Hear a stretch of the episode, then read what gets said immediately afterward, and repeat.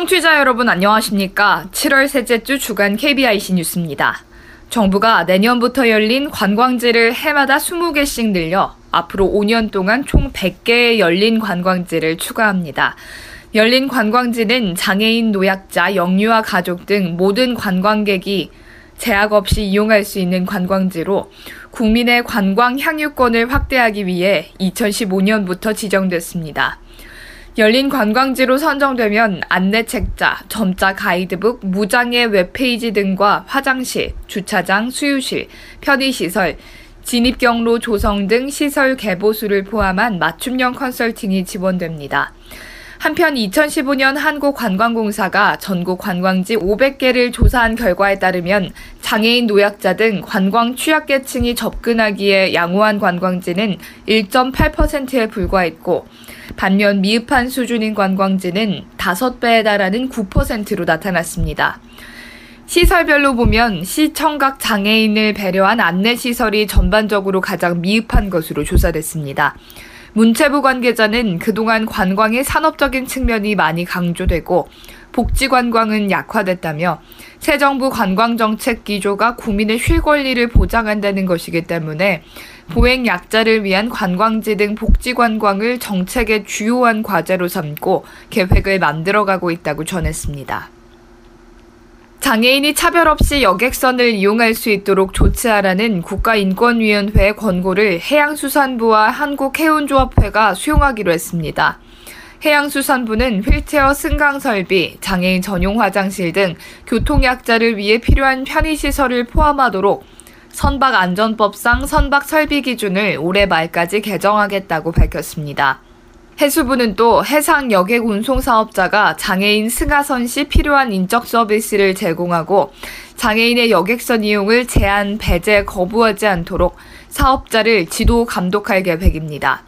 한국해운조합회도 여객선에 장애인 편의시설을 설치하고 인적 서비스를 제공하라는 인권위 권고사항을 59개 회원사를 통해 통보했습니다.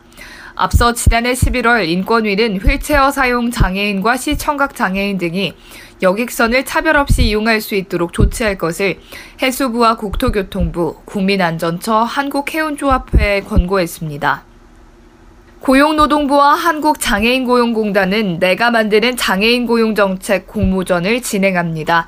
이번 공모전은 장애인 고용정책에도 관심이 있는 대학생과 일반 시민들의 의견을 수렴해 체감도 높은 장애인 고용 정책을 수립하기 위해 마련됐습니다.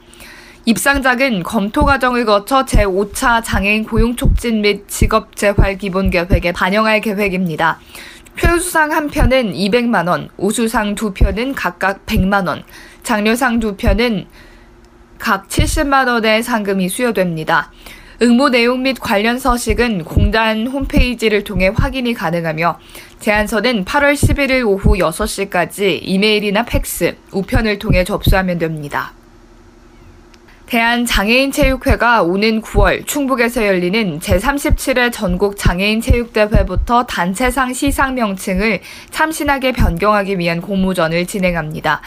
공모 부분은 대회 기간 중 가장 모범적인 시도에게 주어지는 모범 선수단상을 포함해 입장상, 격려상, 성취상, 진흥상, 질서상 등 총 6개입니다. 심사 기준은 전국 장애인 체육대회를 잘 표현하는가, 기존 명칭들과의 차별화, 시상 부문별 의미를 잘 나타내는가입니다.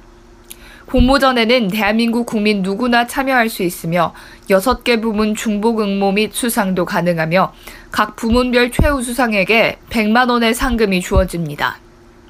참가 희망자는 오는 28일까지 고모 신청서를 체육회 고모 이메일로 접수하면 되고 선정작은 8월 중 대한장애인체육회 홈페이지 공지 및 개별 통보됩니다.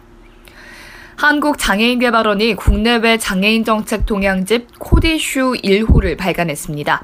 코디슈는 장애인 정책 분야의 시의성 있는 이슈와 정책 현안에 대해 통계, 제도, 정책 사례, 기존 문헌 등을 살펴봄으로써 정책적 함의를 제시하고 장애인 정책 관련 다른 나라의 사례 및 이슈를 다룸으로써 장애인 정책 수립의 기초를 마련하고자 제작됐습니다. 첫 호에서는 새 정부 장애인 정책 공약 총평과 해외 장애인 정책 동향 등 두 개 부문으로 구성됐습니다. 새 정부 장애인 정책 공약 총평으로는 성공회대학교 사회복지학과 김용득 교수의 새 정부 장애인 정책에 대한 기대, 대구대학교 사회복지학과 조한진 교수의 제19대 대통령 선거 정당별 장애인 정책 공약의 평가 등을 담았습니다. 또한 해외 장애인 정책 동향으로는 한국 장애인 개발원 이유리 연구원의 일본의 정신장애인 고용 의무화, 조상은 부연구위원회 대만의 새로운 장애 판정 체계 도입과 현재, 김민 부연구위원회 미국 Healthy People 2020, 서원선 부연구위원회 영국의 직업재활기관인 잡센터 플러스와 장애인을 위한 서비스, 도르트문트 대학 특수교육학과 김용진 박사의 독일의 연방참여법의 가능성과 한계, 프랑스 파리 12대학 노인복지학 오윤지 박사과정에 프랑스 새 정부의 장애인 정책 공약 등 6개 장애인 정책 관련 내용이 수록됐습니다. 이번에 발간된 코디슈 자료집은 한국 장애인 개발원 홈페이지 알림 메뉴의 가능물 코너를 통해 내려받을 수 있습니다. 장애인을 위한 IT 스타트업 진로 설명회가 200여 개 장애인 구직자, 학생 및 기업 인사 담당자들이 참여한 가운데 마무리됐습니다. 지난 15일 개최된 2017 장애인을 위한 IT 스타트업 진로 설명회는 8개 기업이 행사 주최 및 장애인 진로 상담 및 채용사 자격으로 참여했습니다. 설명회는 세계 강연과 기업별 회사 소개 및 채용 부문 발표, 그리고 대면 진로 상담으로 나뉘어 진행됐습니다. 일부는 기관, 기업 관계자가 무대에 올라 장애인 채용 성공 사례와 채용 제도 및 혜택, 판매 교육을 통한 일자리 창출 사례를 발표했고, 2부는 8개 참여 기업들의 회사 소개와 채용 부분 발표, 장애인 진로 상담이 이뤄졌습니다. 설명회 참여 기업들은 기획 취지를 살리고 행사의 수혜자를 넓히기 위해 장애인 구직자를 위한 온라인 카페, 여기 모임을 오는 8월 말까지 운영하고 이메일로 이력서를 받을 계획입니다. 오는 9월 16일 열리는 2017 장애인 문화예술축제의 인문학 낭독쇼 정경부인이 된 맹인 이씨 부인의 장애배우